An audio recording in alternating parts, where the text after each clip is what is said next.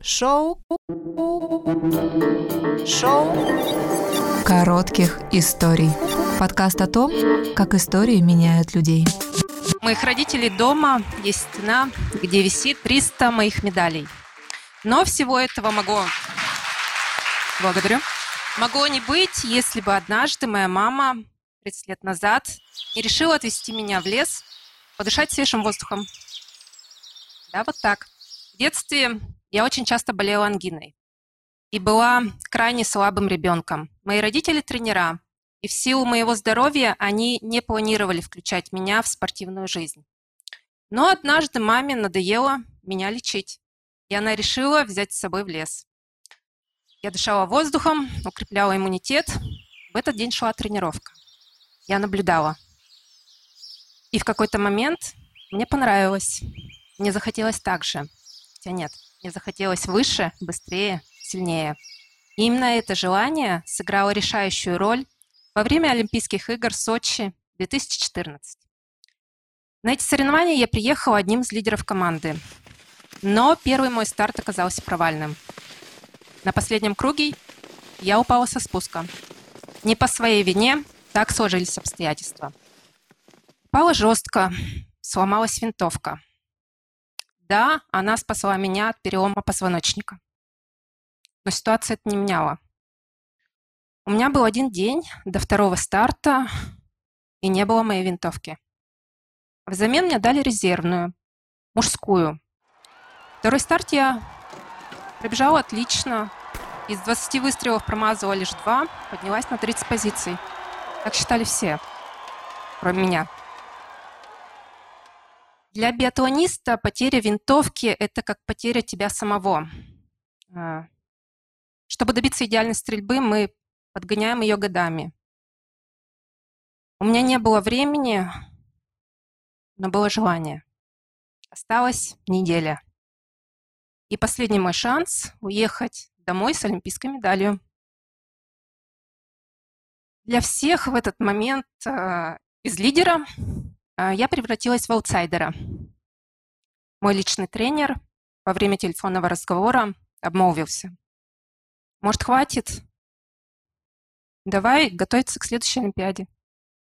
Я продолжала готовиться. Впереди была эстафетная гонка. В этот момент сменился главный тренер команды. В качестве участника эстафеты он меня не рассматривал. Но я продолжала готовиться. В интернете были вывешены предварительные списки. Кстати, Сочинский стадион. Моей фамилии в них не значилось. Я продолжала готовиться к эстафете. Моя тетя, тот человек, который приехал меня поддержать, продает билеты за два дня в эстафетную гонку. Я продолжаю готовиться. Последняя тренировка. Всем дают задание, я готовлюсь самостоятельно. 22 февраля, час ночи, раздается звонок. В трубке возмущенный голос тети. Ты офигела? Ты бежишь. Я об этом не знала. Где я куплю ночью билеты на эстафетную гонку? Я побежала. Билеты, кстати, мы тоже нашли. Я идеально отстреляла два рубежа и переместила команду с пятого места на второе. Мы были вторыми.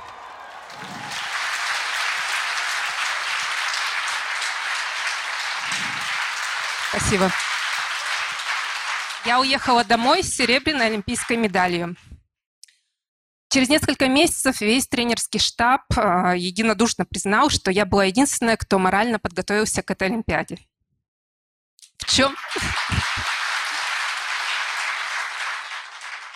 В чем-то они правы, я действительно подготовилась. Но знаете, за, та, за ту неделю, что была мне дана, а, я поняла одну простую вещь. У тебя могут быть никакие исходные данные. Обстоятельства могут быть не в твою пользу. Люди могут быть не за тебя. У тебя может не остаться ни веры, ни надежды. Но в тот момент, когда ты подходишь к черте, когда все говорит не судьба, Судьба оказывается в твоих руках. И есть лишь выбор. Согласиться или сделать шаг в неизвестность. Если ты найдешь в себе смелость и силы это сделать, в твоей жизни начнут происходить настоящие чудеса. Поэтому живите сердцем, идите за своим желанием и делайте это по-крупному.